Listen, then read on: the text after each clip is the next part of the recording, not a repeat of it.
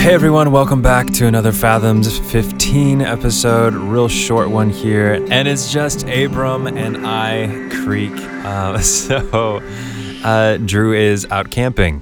Um, you, so, w- yeah, we thought we'd pop on here real quick and talk about emotions um, as it relates to our enneatype and what what what do we what do we do with these feelings? Why why are we feeling all these feelings and what do we do with them?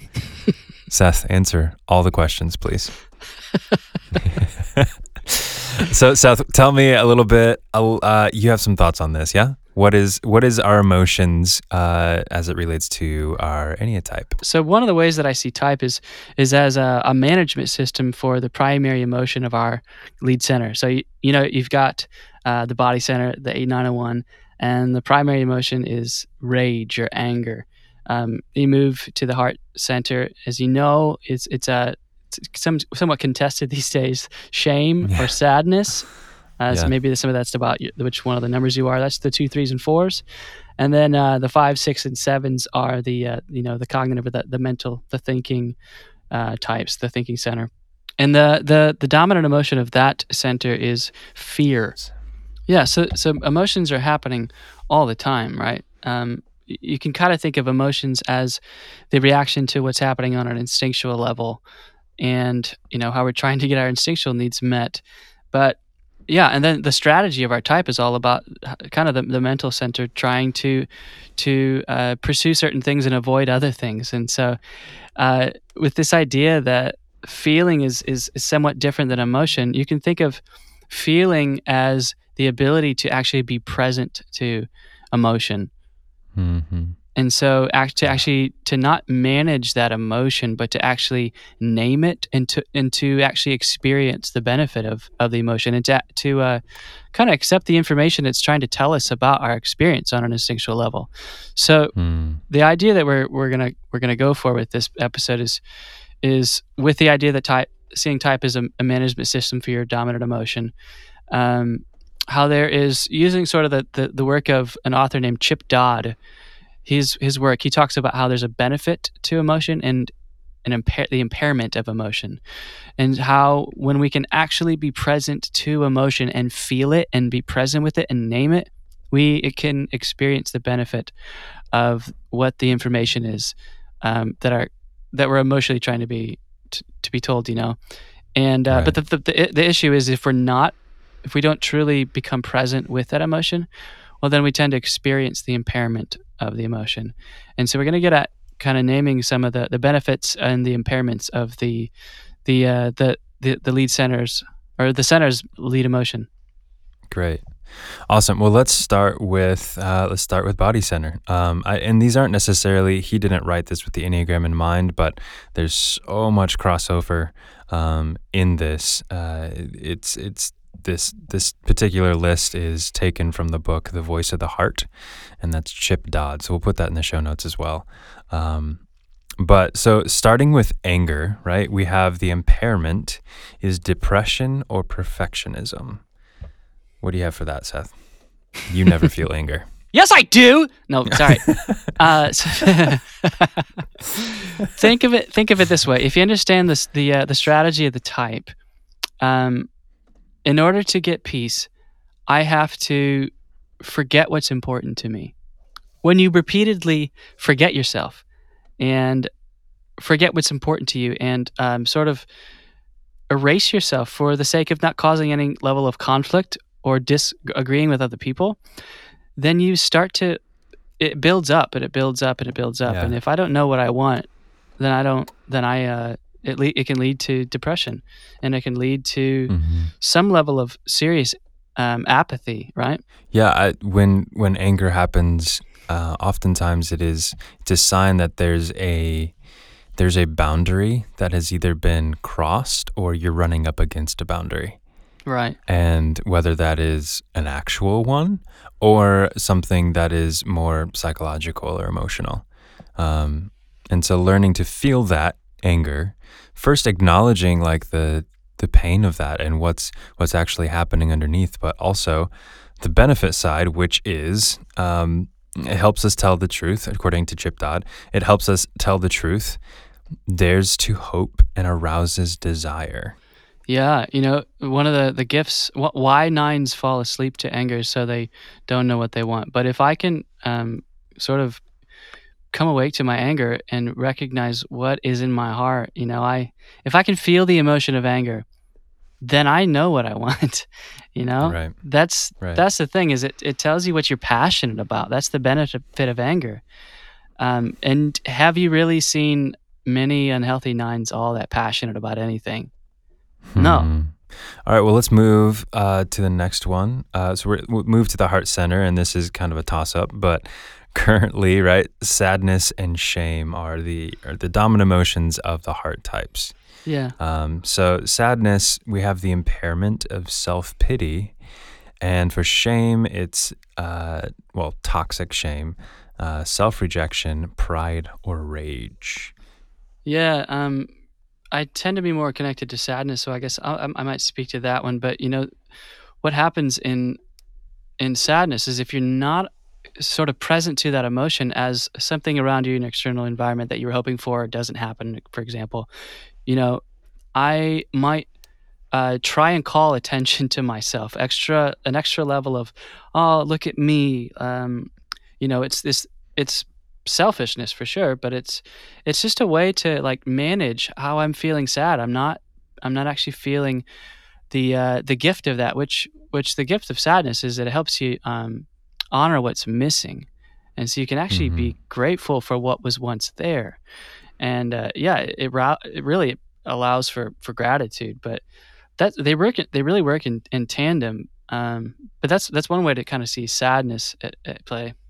as a dominant heart type, um, the that sadness and especially shame, uh, for me as a type four, is is ever present and for a long time, and I mean it still does today for sure. It drives shame is what drives me. It drives me to do um, and to become things that I perceive other people want me to become, and though it is it is helpful just as your ego is in a lot of ways of getting things done of of gaining that level of uh, income or uh, social status or something along those lines it's very helpful in that but it is it's a toxic fuel like you will end up running yourself into the ground and never being satisfied um, and this has happened over and over and over and over and over and over again in my life. And so to be able to take that that shame and that sadness and and realize that who I am is is the thing that is valuable and not um, not the things that I am becoming, but rather the things that I am are the thing of value. Then um, that's that's when I'm able to convert that shame and sadness into something that is that is honoring, um, that Mm. is uh, actually actually humble and, and not some level of fake humility. So moving on from the heart types, we're going to go into the head, and that's and that dominant uh, energy hmm, and that dominant emotion is fear. So the impairment of fear is anxiety or rage, and uh, yeah, we don't have a head type with us, but we will attempt to describe it as best as possible. So, so Seth, what do you have for that? Um, yeah, I think of actually head types um, as self-projecting types. You know, they they sort of threat forecast for some level of mental competence, and so you know, one difference between uh, fear as an important emotion that tells you information you need to know, and then what happens when you don't act, when you're not present to that is it begins to um, have you you know potentially looking for how you can deal with things that could go wrong you know? So you're actually not Mhm.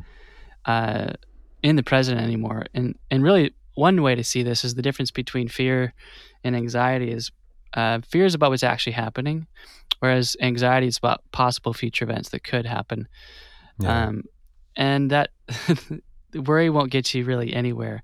Um, yes, but the, but the benefit of uh, fear is that it's it's actually planning and preparing, and to a point, you know, and, Right. and you, at, at some point you kind of say, okay, I've done what I can do about this, and you move on. Yeah, Yeah, yeah, yeah. If you if you can't if you can't actually feel that fear, then there's um, then it starts distorting whether it's like the the fear of missing out or the the fear of of not understanding something or the fear of something that will happen or won't happen or um, always being on the lookout for the thing that you missed that sort of fear is is obviously paralyzing right? Because because if if there's if there's an infinite amount of things that could happen then then a good majority of those things happening are negative. And that is that is what the head types are trying to avoid is and to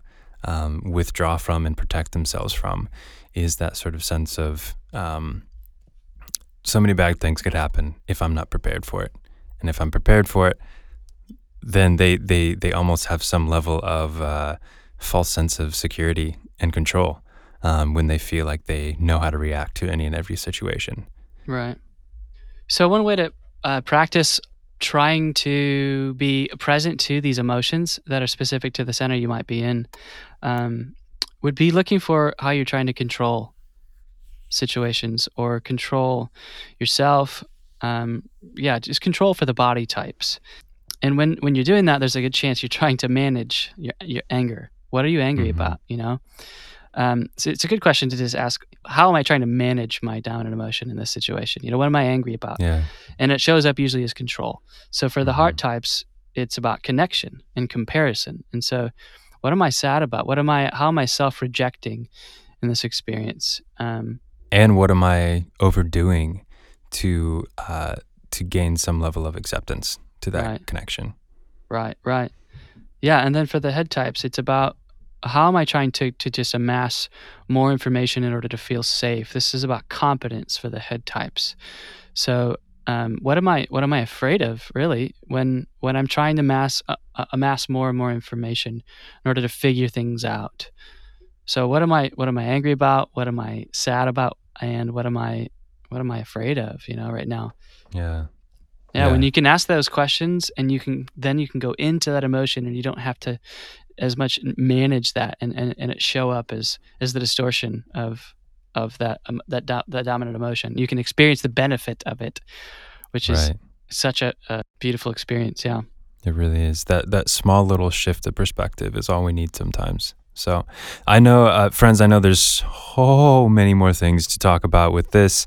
Um, emotions are a are a large, large, large fathom to be explored. Um, but for for now, we're gonna send you to a couple resources in the show notes, um, and just use it in your own practice.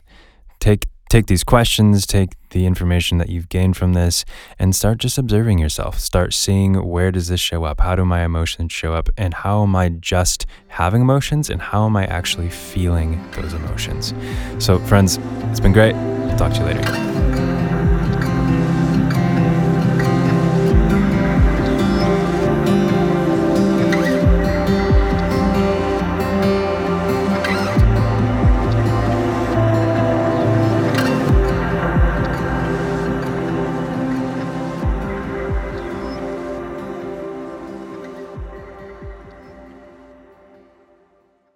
Truthwork Media Studios.